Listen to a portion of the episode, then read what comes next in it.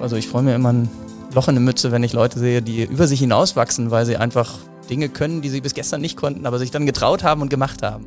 Das war Lars Dietrichkeit, Business Development Manager bei der Innovafon AG. Seit neun Jahren ist Lars in dem internationalen Unternehmen tätig. Am Hauptsitz in Sindelfingen werden Hardware- und Softwarelösungen für die Unternehmenskommunikation entwickelt. Über 100 Menschen sind bei der Innovafon AG beschäftigt. Tendenz steigend. Wie kann ein Unternehmen und die Mitarbeiter gemeinsam erfolgreich sein? Und gibt es in Anführungsstrichen besondere Innovafon-Nahrungsmittel, damit alles gut wächst? Kommunikation im Wandel, digitale Transformation, so steht es auf deren Homepage. Was bedeutet das? Welche innovative Technologie hat Innovafon zu bieten? Und warum ist ein Goldfisch Teil des Firmenlogos? Fragen über Fragen. Antworten hat hoffentlich mein Talkgast Lars Dietrichkeit. Seekom Impulse. Der Podcast für Kommunikation, Sicherheit, IT und das Leben. Heute sitzt mir gegenüber Lars Dietrichkeit äh, von der Firma Innovafon AG. Ne? Ja, genau. Das vergesse ich manchmal. Ähm, stell dich doch kurz mal selber vor. Was steckt hinter dir? Was hast du so gemacht? Ähm, einfach mal die Person Lars Dietrichkeit, dass man die kennenlernt. Ja, danke. Lars Dietrichkeit, 46 Jahre alt, zwei Kinder, 11 und 14, verheiratet und ähm, ja, gelernter Kommunikationselektroniker. Also habe das irgendwann mal gelernt zu bauen, was man, was man als Telefon früher bezeichnet hat. Ähm, habe dann irgendwann Vertrieb kennengelernt, habe Vertrieb gemacht, viel Contact Center, also habe mich mit, mit Automatisierung von Kommunikationsprozessen beschäftigt. Ja, jetzt bin ich im Business Development bei der Innovaphone, macht mir super viel Spaß und äh, versuche so ein bisschen zu gucken, wo wollen wir uns morgen hin entwickeln mit unseren Kunden, mit unseren Partnern zusammen. Und äh, ja, das ist so ein bisschen meine Person. Wie definierst du deinen Job als Business Development Manager? Man kann das ja auf die unterschiedlichen Ebenen machen. Einmal einfach sehr vertrieblich gesteuert, marketingtechnisch oder dann auch zu gucken, wie wird das Unternehmen ausgerichtet. In der aktuellen Phase vielleicht ein besonderer Punkt. Wie machst du es? Das ist eine total gute Frage und ich weiß gar nicht, wie ich das politisch korrekt beantworten soll. Ich, ähm, ich sag mal so, wie ich das meinem Kumpel sagen würde. Äh, ich bezeichne mich ganz gerne selbst so ein bisschen als Spinner, weil ich einfach mir erlaube, auch mal rumzuspinnen. Also wo, weil, weil die Zukunft haben wir ja noch nicht gemacht. Wir können ja, wir können ja nur von den Erfahrungen, die wir bis gestern gemacht haben, irgendwie in die Zukunft denken. Aber meine These ist ja, die Zukunft wird ganz anders laufen, als wir sie bis jetzt erlebt haben. Und von daher erlaube ich mir wirklich ähm, verrückt zu denken ähm, versuche die Erfahrungen, die wir in der Vergangenheit gemacht haben, ähm, zu nutzen, auf der anderen Seite aber auch mir zu erlauben, wirklich ganz, ganz wild zu denken, ähm, weil wir das, glaube ich, brauchen.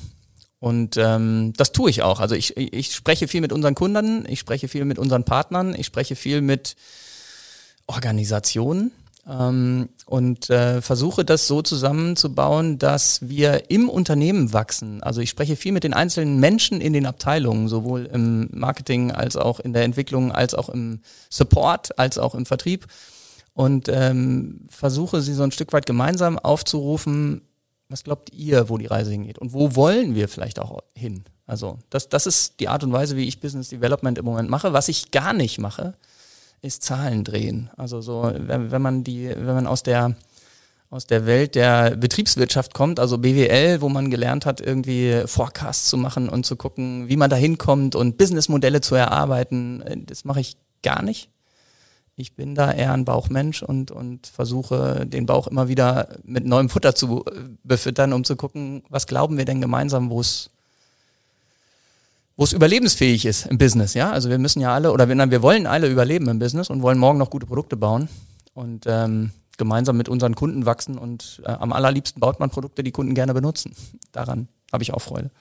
Du hast gesagt, du kommunizierst dann viel mit deinen Kollegen, mit den äh, Firmen.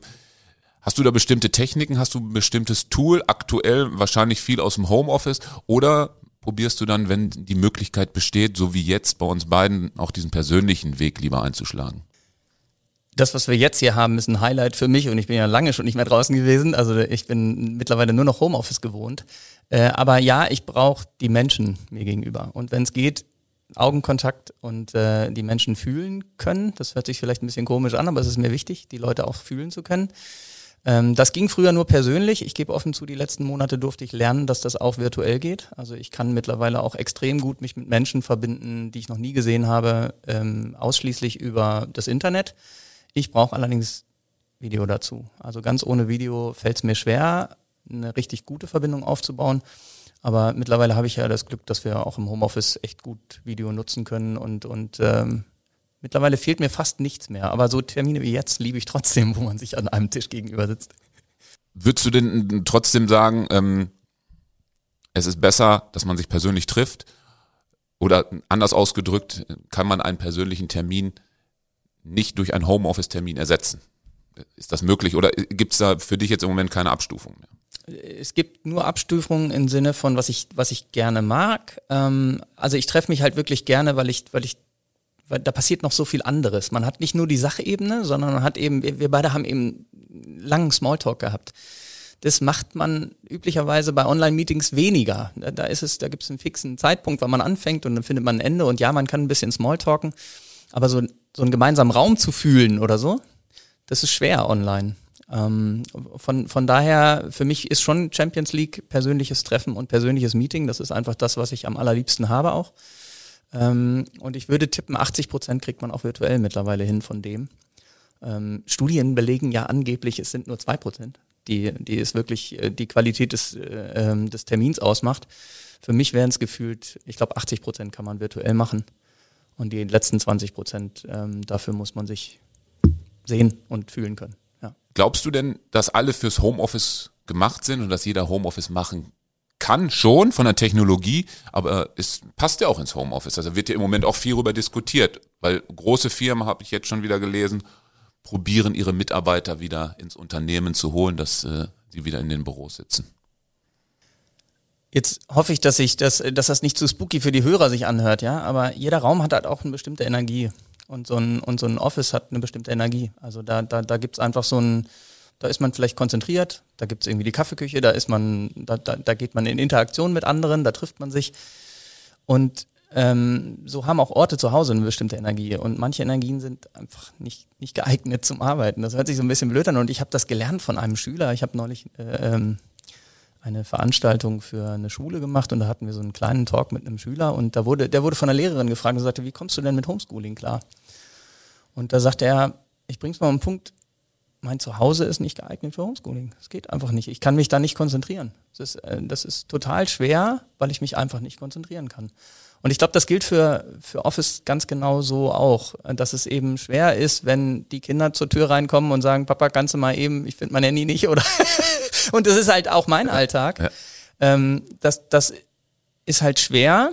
Nichtsdestotrotz hat beides eine Qualität. Also auch Homeoffice hat eine Qualität ähm, nämlich eben dieses Verbundensein mit der Familie, was ja auch im, im Office ganz hilfreich ist, wenn man ausgeglichener ist, wenn man irgendwie auch mit der Familie vernünftige Anbindung hat, ähm, dann wirkt man auch in der Company ganz anders. Also es hat beides Vor- und Nachteile und ich würde gehöre auch nicht zu denen, die sagen, boah, morgen machen wir alles von zu Hause.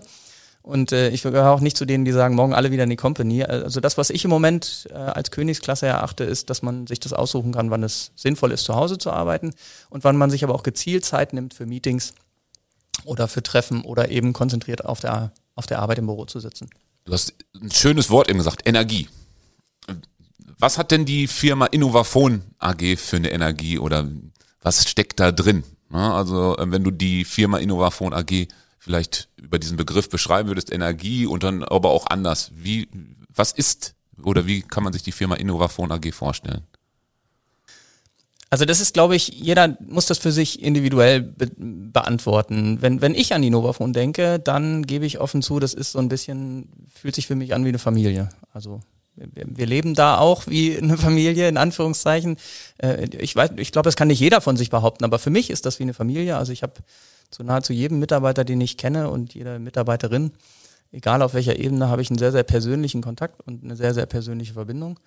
Und das weiß ich sehr zu schätzen. Also bei uns in der Company steht wirklich gefühlt der Mensch im Vordergrund, also die Person, die mir gegenüber ist. Und ähm, ich nehme immer wieder wahr, dass wir viel Wert darauf legen, dass es den Menschen gut geht und dass sie auch aussprechen können, wenn sie nicht gut geht. Was ja an den Menschen alleine manchmal auch nicht einfach fällt, aber eben zu erkennen, wenn die Leute nicht in ihrer Kraft sind, aus welchen Gründen auch immer, dass man, dass man da auch Rücksicht drauf nehmen, nehmen kann. Und auf der anderen Seite aber, dass man es schafft, ähm, sie zu motivieren, Spaß am Arbeiten zu haben und, und, und in ihre Kraft zu kommen. So, das ist ja das, was, wo ich am meisten Freude dran habe. Also ich freue mir immer ein Loch in der Mütze, wenn ich Leute sehe, die über sich hinauswachsen, weil sie einfach Dinge können, die sie bis gestern nicht konnten, aber sich dann getraut haben und gemacht haben. Und das, äh, da bin ich sehr dankbar für, das bei Innovafon lange Zeit wirklich miterlebt haben zu dürfen, dass da wirklich ganz viele Menschen über sich hinausgewachsen sind und wir gemeinsam irgendwie als Company gewachsen sind. Und äh, ja, ich hoffe, dass das okay ist, wenn ich so, so beschreibe.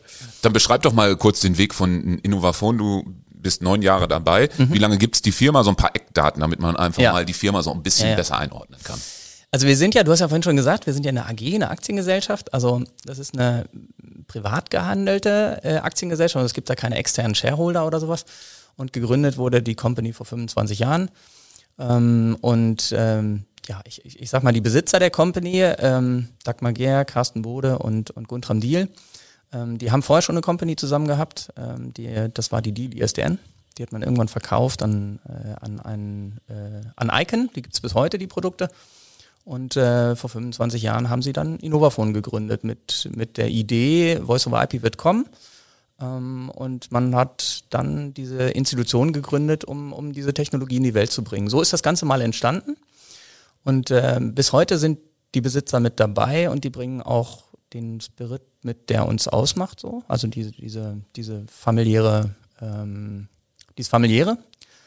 Ähm, und wir sind die letzten 25 Jahre immer weiter gewachsen. Angefangen haben wir mit kleinen silbernen Boxen, die nur ISDN in IP gewandelt haben.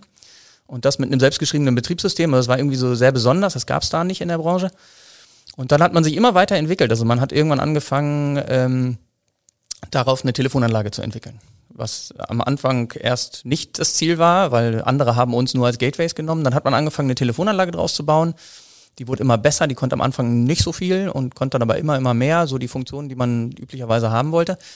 Dann kam irgendwann das Thema Computertelefonie, das haben wir erst nur mit Partnern gemacht und äh, irgendwann haben wir das dann dazu entwickelt. Dann kamen irgendwann Endgeräte dazu, dass wir komplett eigene, End nee, die kamen sogar vor, vor Computertelefonie haben wir eigene Endgeräte gebaut, haben eigene Analogadaptoren gebaut und das Besondere ist bei uns, glaube ich, dass wir sowohl die Hardware selbst entwickelt haben, als auch die Software selbst entwickelt haben. Und das, das war halt immer so ein Ökosystem. Und trotzdem haben wir uns geöffnet auch gegenüber ähm, Drittherstellern. Also man, man, man konnte unsere Endgeräte nehmen oder auch Fremdendgeräte, auch bei den Analog-Gateways, man konnte unsere nehmen oder andere. Das hat irgendwie immer funktioniert. Und ähm, wir wollten alles ein Stück weit immer selber können, aber trotzdem für Gesamtlösungen alles anbieten, was irgendwie geht. Und das, das haben wir bis heute auch gemacht. Das letzte, was wir so implementiert haben, ist eben MyApps als, als, äh, ähm, als Framework, als, als modernes Arbeitsfrontend. Und auch das ist total offen gebaut und es basiert alles auf einem sehr, sehr schlanken Kern. Das hat uns eigentlich immer ausgemacht, dass wir wenig Hardware brauchten und wenig äh, CPU-Ressourcen ähm, und trotzdem große Systeme damit realisieren konnten. Ich gehe noch einen Schritt weiter einmal nach vorne. Mhm. Ähm, diese Entwicklung, habt ihr eine eigene Entwicklungsabteilung oder habt ihr es ausgelagert, dass jetzt bestimmte Parts, hört man ja auch immer wieder, irgendwo im Ausland, ich sage jetzt nicht kein Land, wo es ja, stattfindet, ja. kann man jeder ja, selber denken. Habt ihr da eine eigene Entwicklungsabteilung? Genau. Also wir, wir haben äh, alles, was du gerade beschrieben hast, haben wir auch ausprobiert. Also wir haben eine eigene äh, Entwicklungsabteilung. Ähm, der Guntram Diel ist unser Entwicklungschef für die Software und der Carsten Bode ist der Entwicklungschef für die, für die Hardwareentwicklung. Und ähm, wir haben ausschließlich alles selbst entwickelt, haben also wirklich ähm, in, in Sindelfingen, in Berlin und noch ein bisschen anderswo äh, Homeoffice ist äh, von Entwicklern. Also im Moment machen wir nahezu alles selbst. Und zwischendrin auch mal versucht, Erfahrungen zu machen mit, äh, man nennt das ja immer Nearshoring und Out, äh, also so, äh, wir haben irgendwie alles ausprobiert. Und das ist bis jetzt nie lange gut gegangen, weil das einfach so schwer ist, diese diese Kultur zu übertragen. Also du kannst zwar eine komplette Entwicklung kannst rausgeben, kannst sagen, entwickel mir das in der und der Zeit, das darf das und das kosten, aber das fühlt sich nie an wie aus einem Guss. Für uns zumindest ist das vielleicht schwer und deswegen haben wir uns immer dafür entschieden, zumindest aktuell es selbst zu tun und äh, ja neue Leute einzustellen, die dann eben auch mit uns zusammen besser werden. Nachhaltigkeit ist für mich dann immer so ein Thema. Ich komme aus einer anderen Branche, Videoüberwachungstechnik. Da geht Nachhaltigkeit schwierig, weil der Markt so schnell ist, vieles geht in die Tonne. Wie macht ihr das bei euren Produkten? Also, wir haben super früh angefangen, wirklich mit hard, äh, eigenen Hardware-Appliances und die waren ultra lange im Feld. Also, ich glaube, angefangen haben wir mit IP400 und IP3000. Die Dinger gab es, glaube ich, acht Jahre. Wurde darauf entwickelt, auch wirklich, also weit, weitere Software-Updates entwickelt und äh, viele davon haben heute noch die Produkte im Einsatz, weil die gehen bis heute noch. Ist ja schlecht für euch Das ist eigentlich. total Wirtschaftlich schlecht, äh, fürs Ja. Unternehmen schlecht. Absolut. Also wenn man darauf äh, aus ist, Neuverkäufe zu machen, ist das kein guter Deal. Nachhaltigkeit, komme ich dann wieder nochmal zurück auf das Thema. Äh, gut. Absolut, absolut. Also wenn man sich mit Nachhaltigkeit auseinandersetzt, dann ist das der, der höchste Effekt von allem ist es, die Geräte so lange wie möglich zu benutzen. Das ist einfach das Höchste. Da kann man alle anderen Wege kann man wählen, aber das ist der nachhaltigste von allem, weil die Hauptenergie äh, Energie geht verloren beim Schaffen der Rohstoffe, also äh, beim Schürfen der Rohstoffe. Und äh, insofern gibt's nichts äh, Nachhaltigeres, als die Dinger ultra lange nutzen zu können. Und bis jetzt sind wir da, glaube ich, ähm, sehr, sehr gut. Also unsere Geräte haben, ich glaube, immer fünf Jahre mindestens waren die im Sales Cycle und ähm, gab auch immer neue Software-Updates. Ähm, und von daher sind wir da sehr, sehr ähm, ja, nachhaltig unterwegs. Jetzt haben wir den Vorteil, wir haben so ein, so ein Bausteinsystem. Das heißt, man kann unsere, unsere Gateways zum Beispiel, diese kleinen silbernen Boxen, die kann man entweder nur als Gateways einsetzen, also zum Wandeln von einer Technologie in eine andere.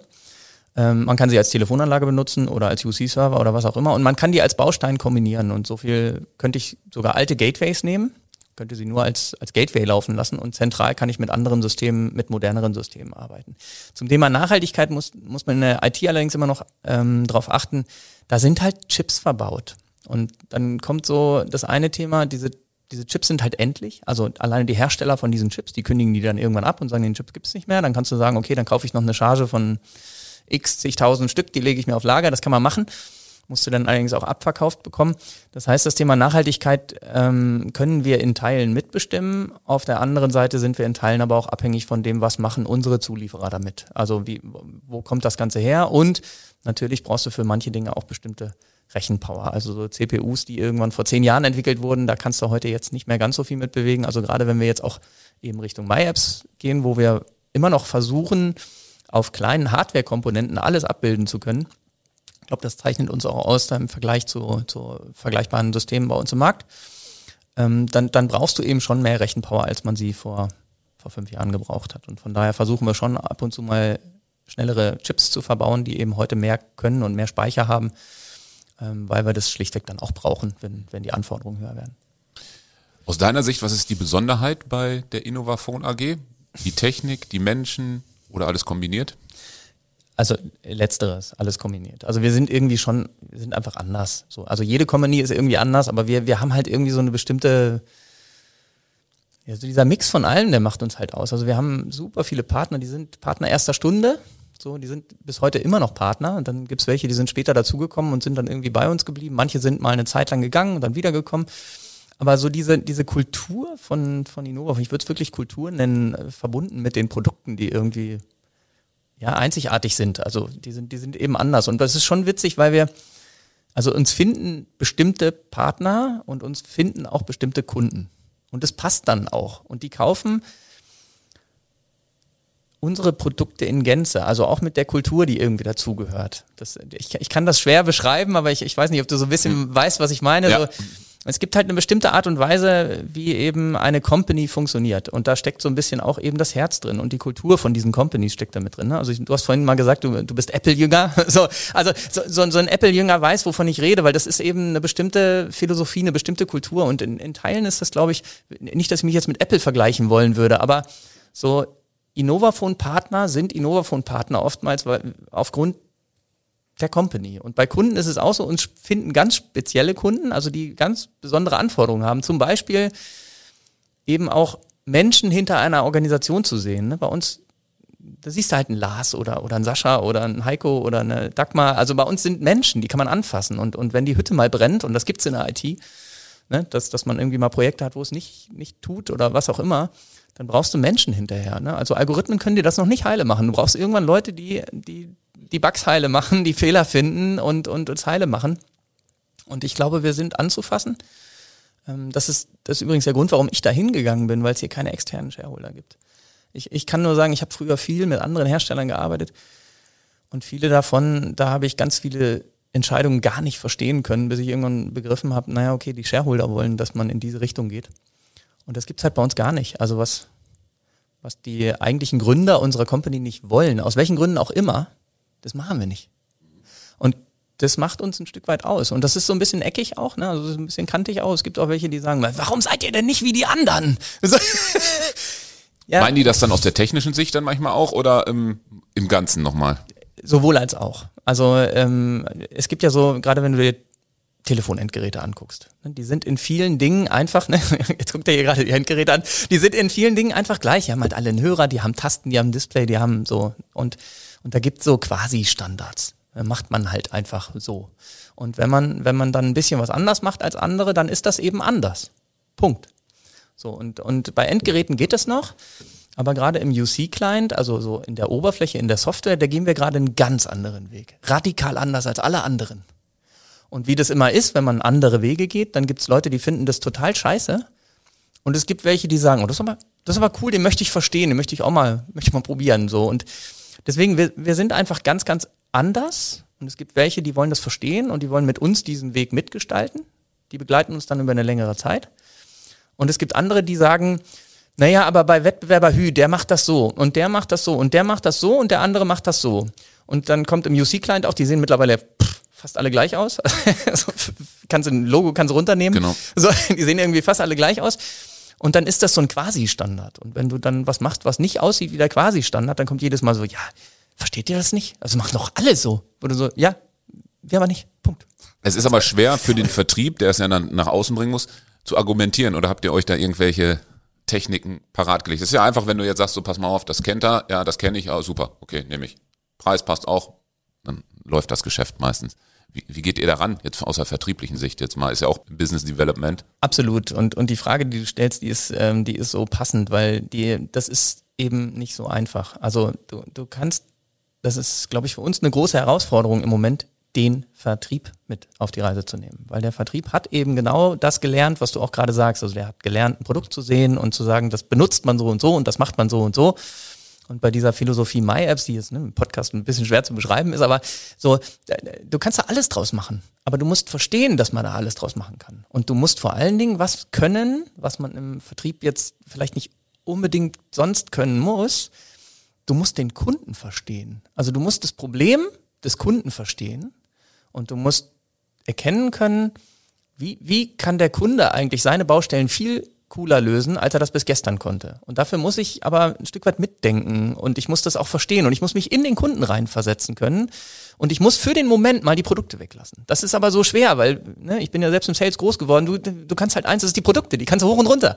Aber in dem Moment, und das war ja auch was, was ich lernen durfte, mal zu sagen, ich kipp das mal alles weg, interessiert mich jetzt gerade gar nicht.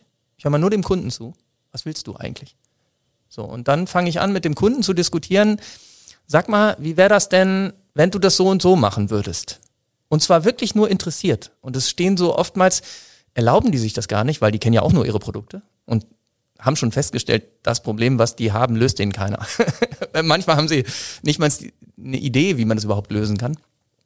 Und das ist aber ja eine Fähigkeit, die wir gemein, jetzt sage ich wirklich gemeinsam entwickeln müssen, weil weil das wir beide haben vorhin schon mal drüber gesprochen, ich mache ein bisschen Bildung so, ne? die Welt von heute und vor allen Dingen von morgen ist ja eine andere, als wir die letzten Jahrzehnte kennengelernt haben. Und ich glaube, wir werden diesen Soft Skill alle entwickeln dürfen, dass wir immer wieder neu gucken müssen, welche Probleme sind jetzt da und wie können wir die jetzt lösen und wie können wir Leuten vertrauen, wie können wir Technologien vertrauen, wie können wir diese Dinge so zusammenbringen, dass da hinterher was Tolles Neues entsteht, was uns nach vorne bringt. Die Schwierigkeit, die du eben gerade angedeutet hast für den Sales, ist ja meistens, dass sie ja ähm, nach Zahlen arbeiten und dass die natürlich äh, durch den Umsatz oder wie auch immer durch das Fix und Provision getriggert werden und in dem Sinne ja verkaufen und nicht Berater sind. Du bist ja jetzt auf einer Schiene, ähm, wo der Verkäufer viel mehr in die Beratung reingeht. Da muss ich nochmal nachfragen, habt ihr da eine Technik schon entwickelt im Hause Innovafon, wie man das äh, aus diesen dieses äh, Muster im Kopf aufbricht und löst. Das ist ja vielleicht für andere in unserer Branche auch wichtig, weil es ich, in diesem Bereich geht es meiner Ansicht nach immer um die Beratung. Egal, ob es jetzt, äh, was jetzt im Hause Seekom ist, ob es die äh, Kommunikationstechnik ist, die Sicherheitstechnik. Es geht vielmehr darum, rauszufinden, was du auch machst, ähm, was, was möchte der Kunde erreichen? Was hat er für ein Ziel? Ohne jetzt mal gleich den, den Aspekt des Geldes immer im Vordergrund zu halten, weil der meistens ja darüber schwebt. Habt ihr da schon eine Technik, dieses Geld erstmal an die Seite zu legen und sagen, pass mal auf, ja, wir gucken jetzt nur um das Ziel. Schwierige Frage, aber. Die, die ist super, die Frage. Ja. Also die ist, und in meinem Kopf ist gerade so ganz viel rumgegeistert, warum, warum geht das bei uns? Also erstmal haben wir vorhin über Nachhaltigkeit geredet. Also Nachhaltigkeit, was ist denn nachhaltig? Also und welchen Zeitraum gucke ich mir denn an? Also gucke ich mir an äh, ein Jahr, gucke ich mir ein halbes Jahr an, gucke ich mir Monate an, gucke ich mir Halbjahre an, was auch immer. Also gerade im Sales hast du Leute, die, ne, die, die Amis machen nur noch Quarterly. Also die, die arbeiten in Quartalen, ja. Und, und wenn ich unsere Marktbegleiter sehe, die teilweise Weekly Forecasts machen, dann wurde irgendwie die Woche forecasten musst, was du an Umsatz bringst, wo, wo da, da dreht sich mir alles um. Also so, das ist für mich unvorstellbar, wie man überhaupt so denken kann. Und, und ich bin so dankbar, dass die, ja, ja, die, ich nenne sie jetzt mal Shareholder, also die Besitzer oder Gründer unserer Company das nicht machen. Die, die, die kennen das nicht. Ich bin, ich bin zu der Company gekommen und kam so aus dieser klassischen Sales-Schmiede, so mit Forecast und so weiter. Und dann, dann habe ich das erste Kickoff werde ich, glaube ich, nie vergessen, habe ich dann die Zahlen gesehen, dann haben die sich die Zahlen angeguckt, wie war denn das letzte Jahr? Und, und dann waren da einige Dinge, da war, da war es jetzt nicht gewachsen und es war okay für die. Also einfach so. Die sagten nur, ja, müssen wir jetzt besser werden. Und, so. und ich denke so, boah, wie cool, das ist ja Unternehmertum noch. Also so, so, so ein Gefühl zu haben, wir sind auf einem guten Weg. Jetzt gerade war mal ein Monat, der war nicht so gut. Ohne so, Druck aufzubauen. Ohne Druck aufzubauen. Ohne sofort Gegenmaßnahmen. Und wir müssen jetzt aber und jetzt so, nee, einfach die sind ruhig geblieben und die haben sich gemeinsam Gedanken gemacht, wie können wir denn morgen besser werden, wie können wir das denn regeln. Und das ist bis heute so und ähm, ich bin so dankbar, wir haben im Sales irgendwann die Provisionen abgeschafft. Also und ich, Funktioniert das, muss ich mal gerade fragen. Nein, wir sind quasi, also ähm, euer Unternehmen gibt es noch, also scheint es zu funktionieren. Ja, aber aber es war, ich kann nur sagen, es war es war hart, äh, ähm, das auszuprobieren, weil alleine, also ich weiß nicht, ich habe das irgendwann mal gesagt, habe gesagt, können wir nicht so die Provisionen mal weglassen. Und dann haben die mich also wirklich auch alle angeguckt wie ein Auto, ob ich noch alle Latten am Zaun hätte. Das kann man ja nicht machen. Und dann habe ich gesagt, ich habe ich hab eine These, also unsere Leute, die haben, die sind überzeugt von dem Produkt und die verkaufen das wirklich gerne und die beraten den Kunden und die wollen, dass wir gemeinsam hier Projekte umsetzen. Ich glaube, das Geld steht nur im Weg. Also ich glaube, wenn die immer noch diesen, dieses, dieses wie muss ich es denn jetzt verkaufen, dass ich mehr Geld habe hinterher? Das blockiert mehr, als es schafft. Und dann haben wir uns gemeinsam, haben wir darüber gesprochen, auch wirklich im Management und auch im Sales-Team. Und am Anfang war das so völlig verrückt. Und dann hat man irgendwann gesagt, okay, dann probieren wir es jetzt mal aus. Und ähm, wir haben angefangen, Sales, also ich bin jetzt viel im deutschen Sales unterwegs und da haben wir ein Sales-Team gegründet. Und dieses Team war wirklich, es gab keine Einzelprovision mehr. Also wir haben gesagt, nee, gibt jetzt nur eine Kasse. Alle rein jetzt. Ne? Also seid jetzt gemeinsam erfolgreich. Und jetzt sind wir ja, wir müssen das ja alle erstmal lernen, also auch trainieren. Und Wie lange macht ihr das jetzt schon? Ich glaube, wir sind jetzt im vierten Jahr oder so, glaube ich. Und am Anfang war es echt hart, ne? weil, weil ich bin ja im Sales groß geworden und da gibt's ja schon auch, ist jetzt nicht negativ bewertet, aber wir haben ja schon auch alle ein Ego und wir wollen auch irgendwie gut sein und wir wollen auch gemocht werden und am liebsten ist man vorne dabei und nicht irgendwie dahinter und so. Und, und diesen Ego in den Griff zu kriegen, ist eine echte Herausforderung für, für jeden von uns, glaube ich, wenn man irgendwann mal sagt, ich möchte das nicht mehr so machen, sondern als Team muss da als Team funktionieren. Also wenn ich mir Fußball angucke, wie gewinnst du in der Weltmeisterschaft? Nicht, weil du den geilsten Stürmer hast, nee, du hast das geilste Team auf dem Platz gehabt. Punkt. So. Und da gehören die Ersatzspieler dazu. So, das ist so mein Bild von Team. Und wir haben dann wirklich als, als Team gearbeitet. Und ich weiß noch, es war für mich schwer auszuhalten. Also ich weiß noch, so nach einem halben Jahr habe ich gesagt, ey komm, wir drehen das wieder zurück. Es hat nicht funktioniert. Ich habe jetzt meine Lehre, so, es hat nicht funktioniert. Und hat einer aus dem Team hat mich angesprochen und gesagt, ey Lars, jetzt gib uns doch mal Zeit. Wir sind mal gerade ein halbes Jahr dabei. Das wird schon. Und seit dem Termin hat sich echt was verändert. Und mittlerweile ist es so geil, dass diese, diese Truppe, die tickt wie eins. Ist völlig egal, wen aus dem Team du anrufst.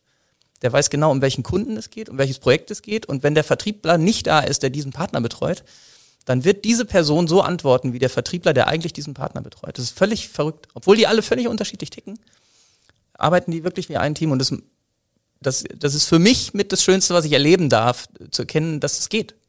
Also ganz klar positiver Impuls, der da reingekommen ist. Also der Podcast ja. heißt ja die Seekom-Impuls. Also kannst du als positiven Impuls gleich geben. Ja, wir haben die Provision weggenommen, ja. aber trotzdem läuft das Geschäft. Ja, sondern man braucht schon Zeit. Ja. Hat der Kollege ja gesagt. Aber es läuft. Ja. Oder nicht? Ab, absolut läuft das. Und, und äh, wir kriegen das auch, auch ganz klar ge, gespiegelt von, von den ein oder anderen Kunden und auch Partnern. Ich, mich beseelt das immer sehr, wenn, wenn so ein Partner sagt, ich weiß nicht was, aber bei euch ist irgendwie anders.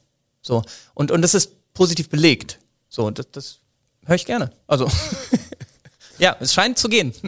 Das freut mich zu hören, weil ich bei den Seekom-Impulsen geht es ja auch immer, neue Impulse zu kriegen. Also es geht ja einmal technische Impulse, aber auch, wie kann man denn äh, im Unternehmen gut arbeiten, was kann man anders machen. Und das ist ein schöner Ansatz, ein sicher richtig guter Impuls, wie man mal anders äh, Sales organisieren kann. Ich muss dazu aber noch eine Sache sagen, weil das, weil das so, mh, mm, also wenn man das wirklich nur mal ausprobiert, ein halbes Jahr oder ein Jahr, dann wird das, glaube ich, nicht gehen. Weil immer wieder diese Ängste äh, kommen von wegen, was wäre denn, wenn es ein Fehler ist? Wie kann ich das jemals wieder zurückdrücken, drehen? Ne? Also deswegen, das ist, das ist was, das würde ich keinem, keinem als Rat geben, weil das wirklich, es ist nur ein Impuls und wirklich nur mal reinfühlen und auch mit Teams drüber reden, kann das Sinn machen, kann das sein, keinen Sinn machen. Äh, das ist kein Allheilmittel und es gibt bestimmte Konstellationen, da würde das wahrscheinlich nicht funktionieren. Guter Ansatz, ja, dass man das nochmal so mitnimmt. Aber die Idee ist ja schon, die man schon mal weitertragen kann. Auch ja. mal ähm, Sales anders denken, weil im, im Generellen, ich, ich habe viel mit Verkäufern zu tun, ja. ne, also auch äh, familiär. Da geht's nur um Forecast, es geht um die nackten ja. Zahlen. Es ist, ja, es gibt äh, die Einzelprovision, es gibt die Teamprovision, ich höre nur mal Provisionsmodelle. Ne, ne, ne, ja. ne. Und darum ist das dieser Impuls, dieser Ansatz für mich äh, eine andere Wertschätzung gegenüber der Arbeit, ohne dass jetzt immer mit, mit Geld gleich betrachtet wird. Ich, ich würde auch noch was mit reingeben, was mir total wichtig ist, dass man das versteht. Wir, wir haben ja gerade, also wir machen jetzt Voice over IP. Ne? Das heißt ja so Voice over IP, das kannst du als Produkt verkaufen, hilft aber nichts. Wenn, wenn du IP darunter nicht kannst, dann wird's kacke. Also das, der, der, die Autobahn darunter muss tun. Und ähm, die Welt, in der wir heute leben, ist ja viel komplexer als damals. Ne? Früher hatte ich so irgendwie, da habe ich meine zwei Drähte zum Telefon gehabt und, und wenn die Drähte da waren und da Strom drüber, dann ging das Telefon. Punkt. So, heute habe ich eine komplexe Architektur in der Company schon, im Homeoffice noch viel verrückter, ne? Muss irgendwie DSL gehen und Internet muss gehen und Bandbreite muss da sein. Und mir ist irgendwann bewusst geworden, wenn wir nachhaltig agieren wollen, dann müssen wir sowieso verstehen, dass dieses Abteilungsdenken, Sales, Technik, Support, wir müssen eine Mannschaft sein, so wie das beim, beim Fußball Stürmer, Mittelfeldspieler, Verteidiger ist. Das muss einfach funktionieren, weil wenn die Projekte morgen gegen die Wand fahren, und die sind komplexer, ob wir wollen oder nicht, wenn die Projekte an die Wand fahren, leiden alle drei Abteilungen darunter. Das Gesamtsystem ist irgendwann in Gefahr, wenn man die Projekte nicht sauber an die Wand schraubt. Und deswegen halte ich es für so wichtig, auch zu erkennen, Sales ist nur eine, das ist nur eine Abteilung, die kann aber nur auf Dauer gut funktionieren, wenn die anderen Abteilungen auch funktionieren. Und genauso umgekehrt. Ich, ich, ich komme aus der Technik, ja. Also wenn die Vertriebler damals Zeug verkauft haben, wo das erste Gespräch beim Kunden, wer hat ihnen das denn verkauft gewesen ist, ja, äh, weil du wüsstest, das geht nicht. So, äh, wir verlieren alle, wenn wir das nicht verstehen, dass wir uns, dass wir uns gegenseitig vertrauen müssen. Also die, die, die Technik muss dem Sales vertrauen, äh, der Sales muss dem Support vertrauen. Es muss einfach alles funktionieren. Sonst werden diese Projekte nicht gut. Und ich glaube, wenn man das hinkriegt, und das ist eben ein langes Training, dann werden wir die Projekte auch weiterhin gut stemmen und wir werden auch die technologischen Herausforderungen meistern, die bei Kunden nun mal Ist das denn so die äh, Philosophie, auch der Workflow im Unternehmen, dass ihr in den Abteilungen euch viel mehr austauscht? Also man, oder ich kenne es auch, man hat das Sales Meeting, man hat das Marketing Meeting, man hat die, äh, die Management-Ebene, die sich trifft. Es gibt aber ganz selten, dass sich alle, nur ich sag mal einer aus dem Team, aus jeder Part der Firma zusammensetzt und dann mal in einem anderen Co-Workspace arbeitet, weil die haben ja ganz andere Sichtweisen. Der Techniker hat eine andere Sichtweise als der Salesman und der Marketing-Damen, Herren. Gibt es sowas bei euch auch, diesen Workflow? das, was du gerade angesprochen hast, es ist wirklich das große Ganze. Und wir haben uns langsam rangetastet. Ähm, früher war es so, ähm, Sales hat ein wichtiges Projekt gehabt und dann ist man mit diesem Projekt, die wollten halt irgendeine Funktion haben, die musstest du jetzt unbedingt abbilden, dann ist man damit irgendwie zur Entwicklung gegangen und gesagt, das müsst ihr mir jetzt bauen. So, ne, da hängen x Millionen dran und wenn wir das verkacken, dann werden wir morgen pleite sein. Und dann, dann wurde viel mit Druck gearbeitet und, und was auch immer. Und das, glaube ich, da kann man sich gar nicht vom frei machen. So ist Business oftmals gewesen. So, und ähm, wir haben irgendwann erkannt, dass wir als Company auf Dauer nur gut funktionieren, wenn wir in allen Ebenen auch Spaß haben an, an dem, was wir da tun. Und wenn man die Leute mit auf die Reise nimmt, also jemand aus der Entwicklung versteht, was verkaufen wir da eigentlich draußen? Also und, und wie ticken die Kunden dahinter? Und umgekehrt aber genauso, ich als Vertriebler verstehe auch, welche Baustellen haben wir eigentlich in der Entwicklung. Also warum gehen manche Dinge nicht so einfach, wie ich das glaube? Und es wird auch nicht gut, wenn man da ganz viel Druck reinmacht. so, weil das kann man schon so machen, aber dann wird's halt. Genau. Also ähm, wir, wir haben mittlerweile einen Prozess entwickelt. Ähm, Produkteinführungsprozess heißt der, PEP, und der ist abteilungsübergreifend gebaut. Das heißt, diese, dieses, dieses PEP läuft so, jemand hat eine Idee, und das kann irgendjemand sein, der sagt, wir wollen irgendwas entwickeln und dann bildet sich ein PEP-Team. Und dieses PEP-Team setzt sich wirklich aus allen Abteilungen zusammen. Da stellt also jemand vor und sagt, ich würde gerne üblicherweise getriggert aus der Entwicklung, also wir wollen gerne das und das bauen. Ähm, was brauchen wir denn dafür, dass es erfolgreich ist? Und dann haben wir eine Truppe aus Sales, Marketing, äh, TechSurf, äh, Schulungen, was auch immer, die sagen, ich möchte gerne mitmachen. Und dann treffen die sich, machen sich Gedanken darüber, was brauchen die Kunden eigentlich wirklich, wie muss das aussehen die Entwicklung sagt, was sind wir in der Lage zu machen, wie können wir das realisieren, wenn wir noch Hardware brauchen, wie bauen wir die Hardware dafür. Und dieser PEP-Prozess ist für uns relativ neu. Deswegen auch das darf man erst lernen, aber wir lernen das gerade.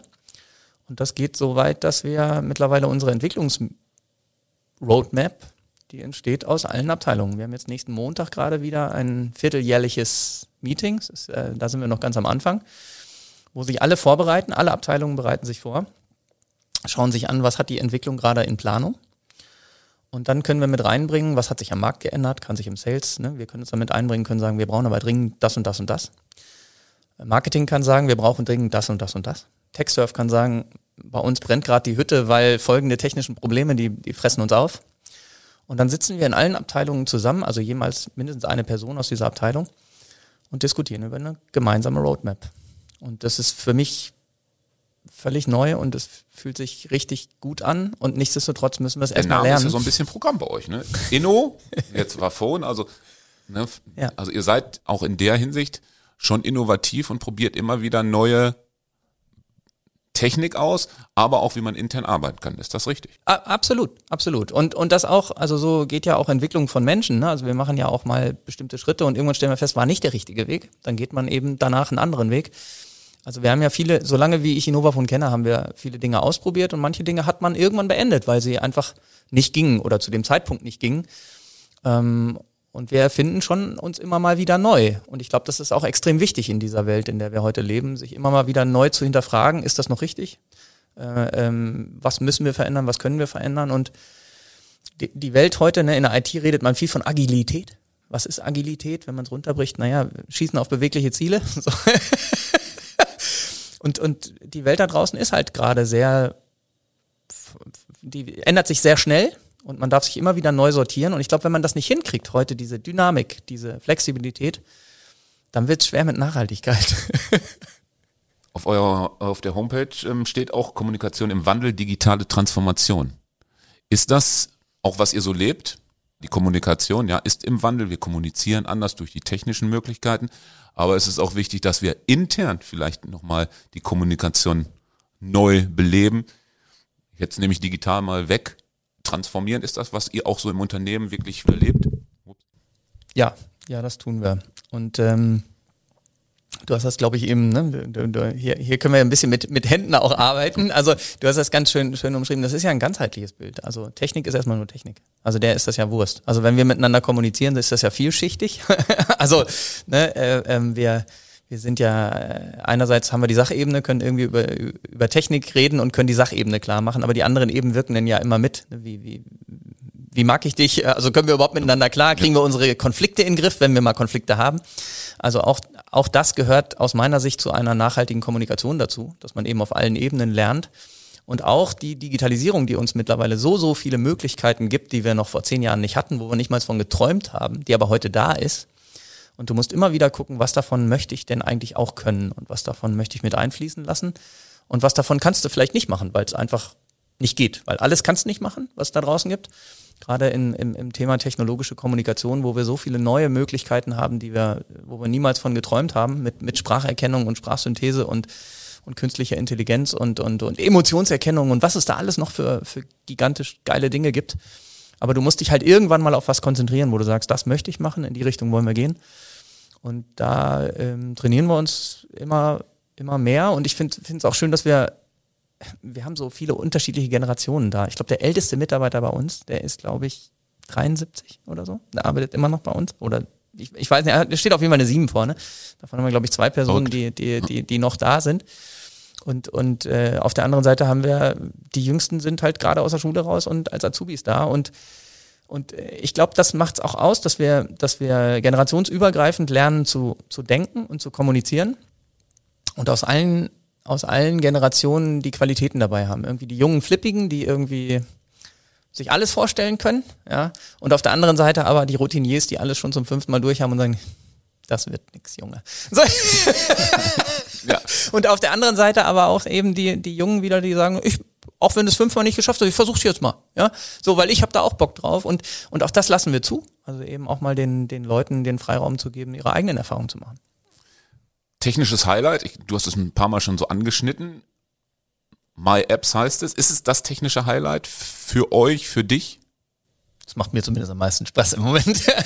also äh, äh, MyApps ist im Moment unser Frontend, was eigentlich entwickelt wurde und das ist so witzig, weil das war überhaupt nicht das Ziel.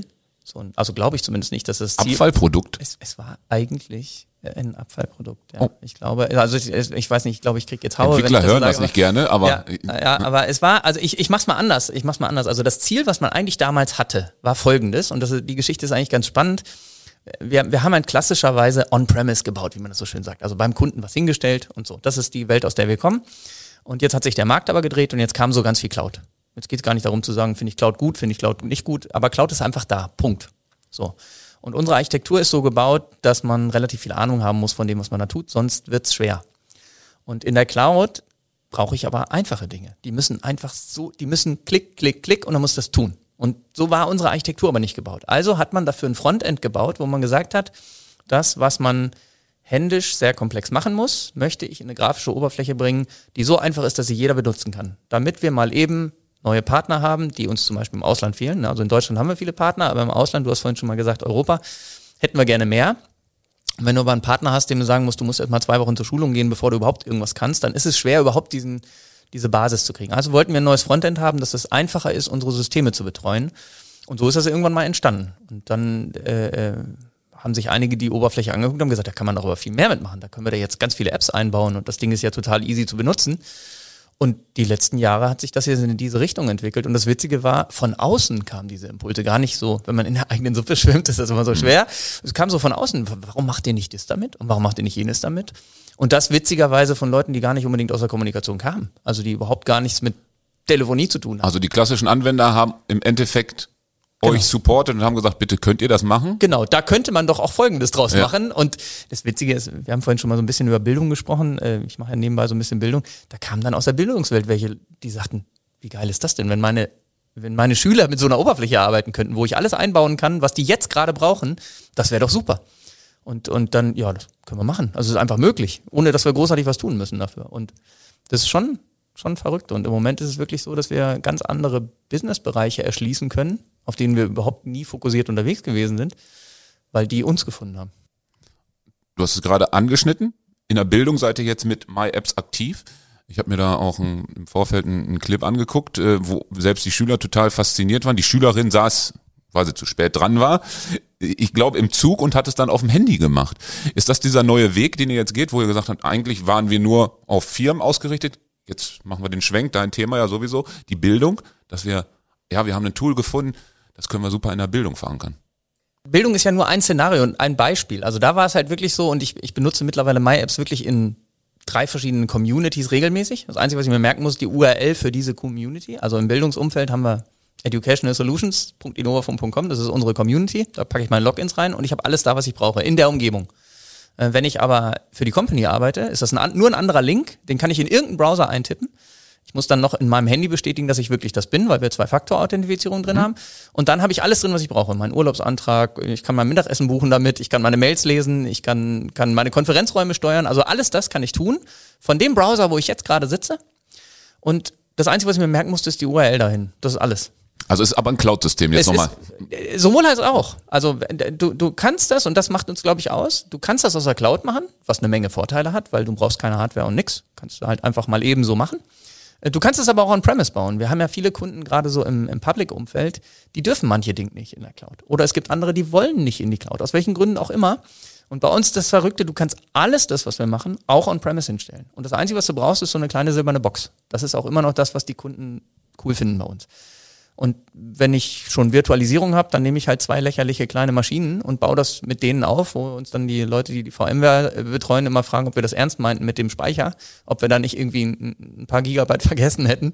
Also nee, das Ding ist ultra schlank und ich kann mir das selber aufbauen in einer VMware oder in einer Hyper-V-Umgebung und das ist in fünf Minuten aufgesetzt und die Leute können es on-premise betreiben. Und ich kann es auch, das ist im Bildungsbereich so schön, Du kannst es mit, miteinander mischen. Du hast also diese Oberfläche, die läuft on-premise zum Beispiel, weil der Dienstleister sagt, ich möchte das hier vor, vor Ort haben. Und trotzdem kannst du Cloud-Dienste einhängen, weil das eben nur eine Webseite ist, die du letztendlich einbettest. Und deswegen kannst du alles hybrid bauen, so wie auch immer du das willst. Und im Bildungsbereich ist es so schön.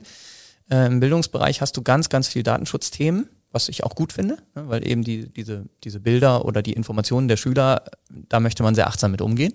Deswegen finde ich das gut, wenn wir sagen, wir wollen eigentlich, dass das in Europa bleibt und nicht irgendwo hingeht, weil wir ja gar nicht wissen, was passiert da mit diesen Daten. Und ähm, wenn ich ein Bundesland habe, was da sehr rigoros ist und sagt, nein, alle Konferenzserver, die nicht hier sind, die dürfen wir nicht benutzen, Punkt, dann sage ich, alles klar, stell dir doch das dahin und dann stellt er sich ein kleines Cache hin und es tut einfach. Und der kann seine Klasse damit abbilden in Hardware, wenn er das möchte.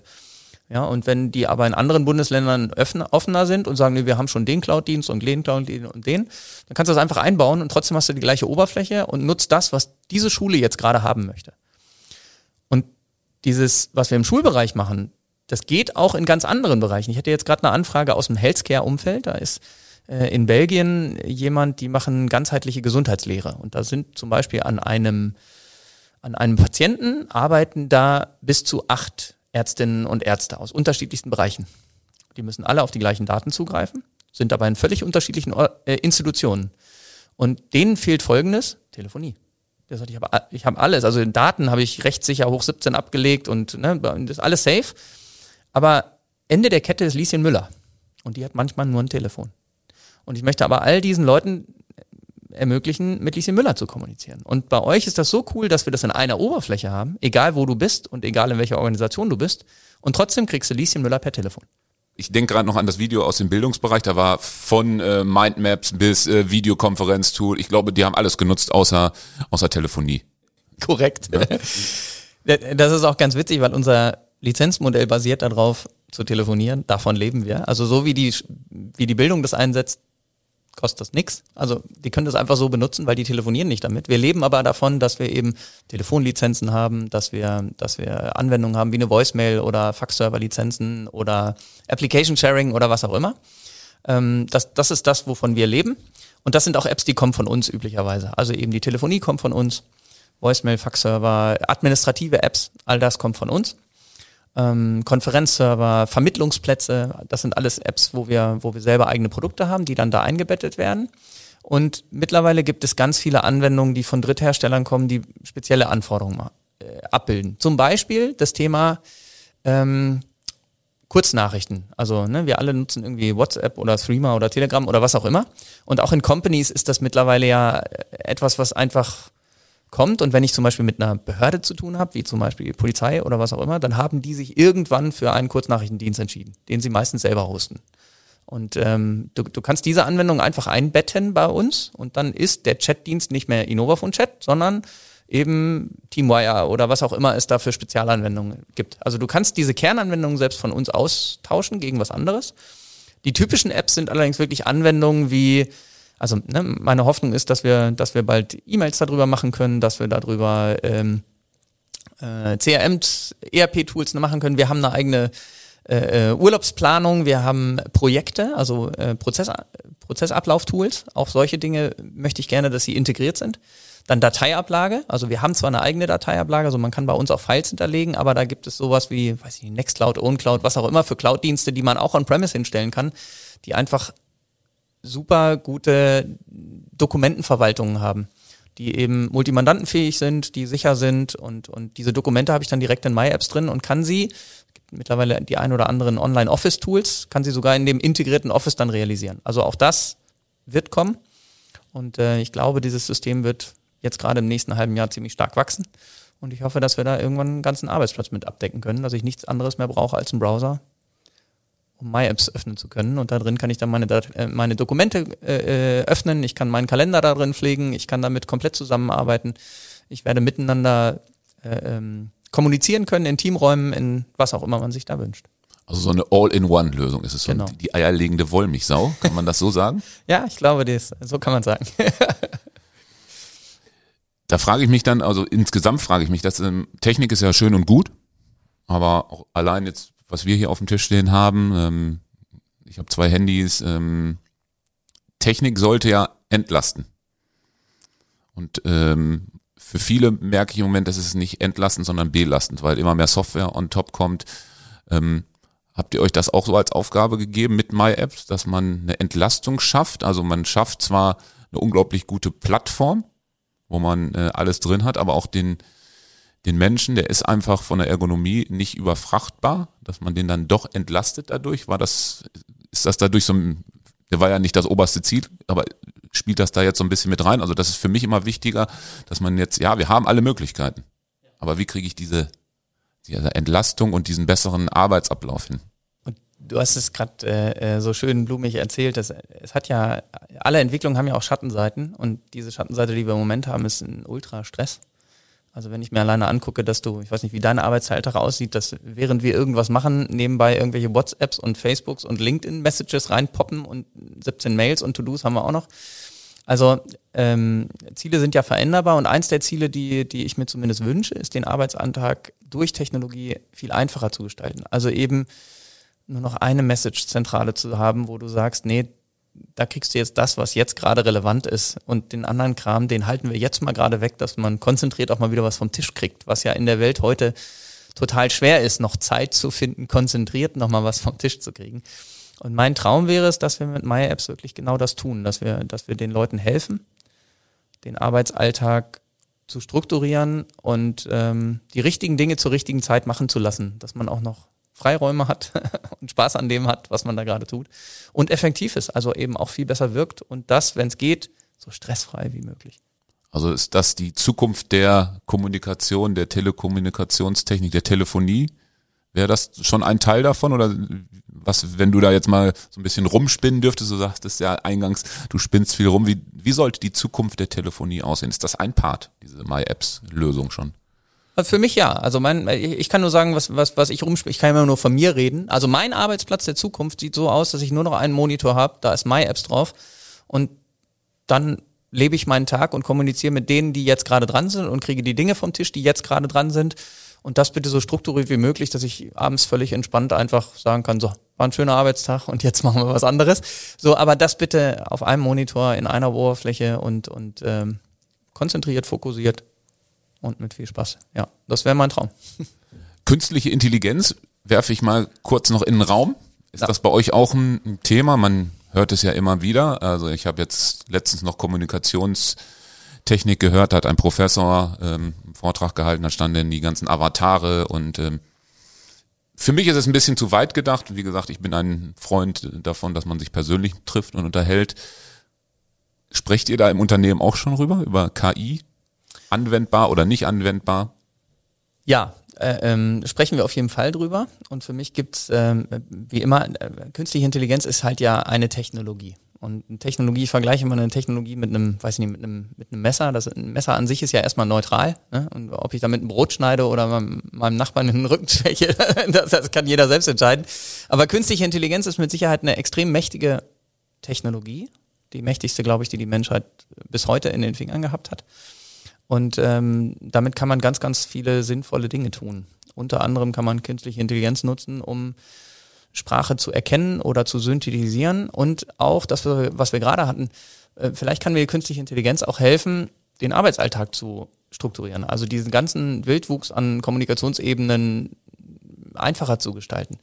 Mein Traum wäre, dafür könnte man künstliche Intelligenz nutzen, um mal wieder ein bisschen mehr Struktur reinzukriegen in diesen ganzen Wahnsinn der Vielfältigkeit, die wir mittlerweile haben.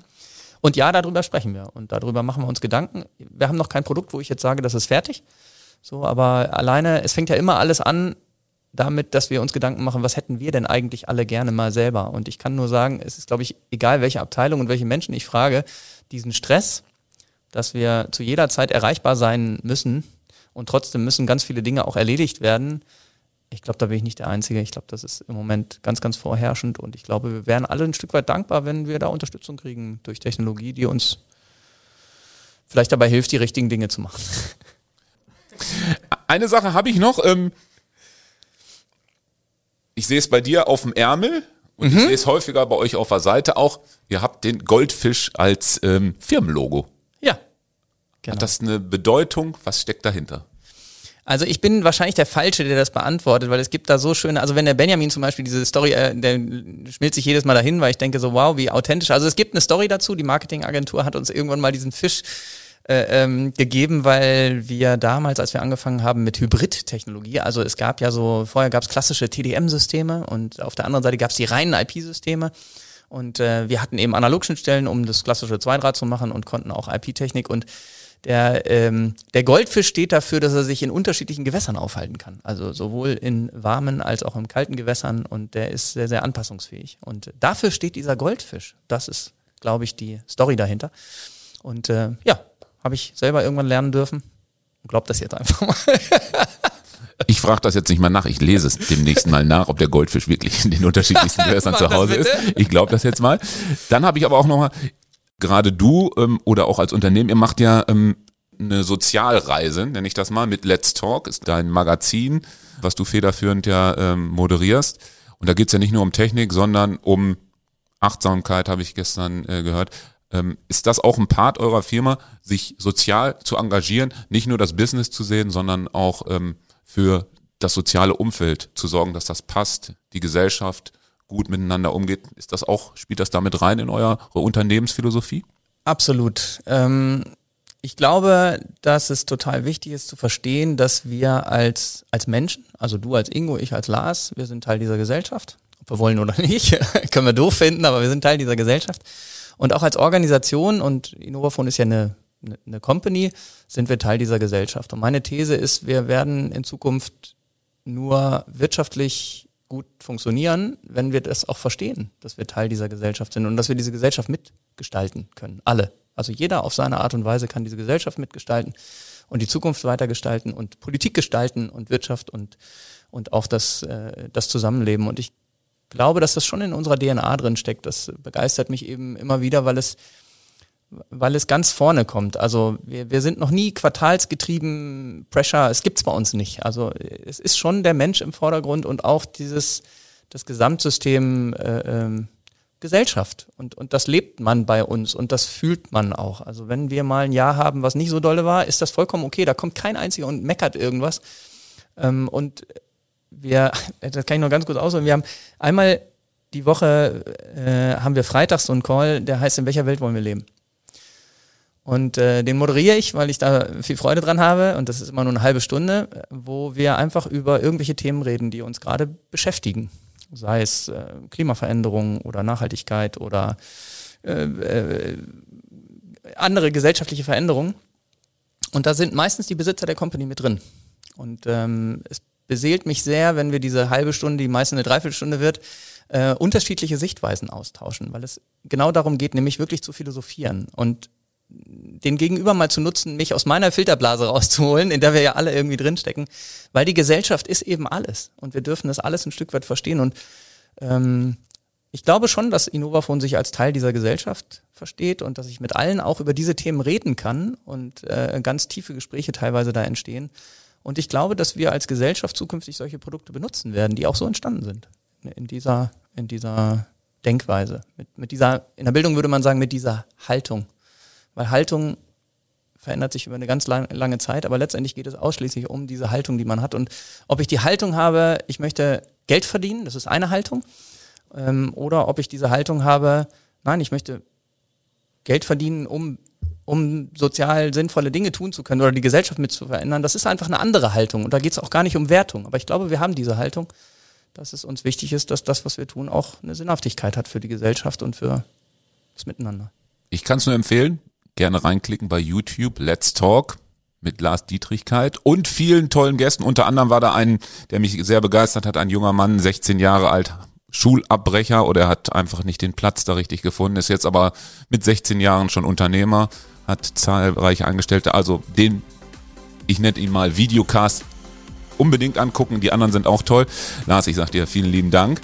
Ich glaube, wir könnten noch länger sprechen und wir werden auch noch ein Thema finden, wo wir nochmal rüber talken. Vielen lieben Dank, dass du Zeit für mich hattest. Ich sage danke, dass ich hier sein durfte. Seekom Impulse. Impulse aufs Ohr.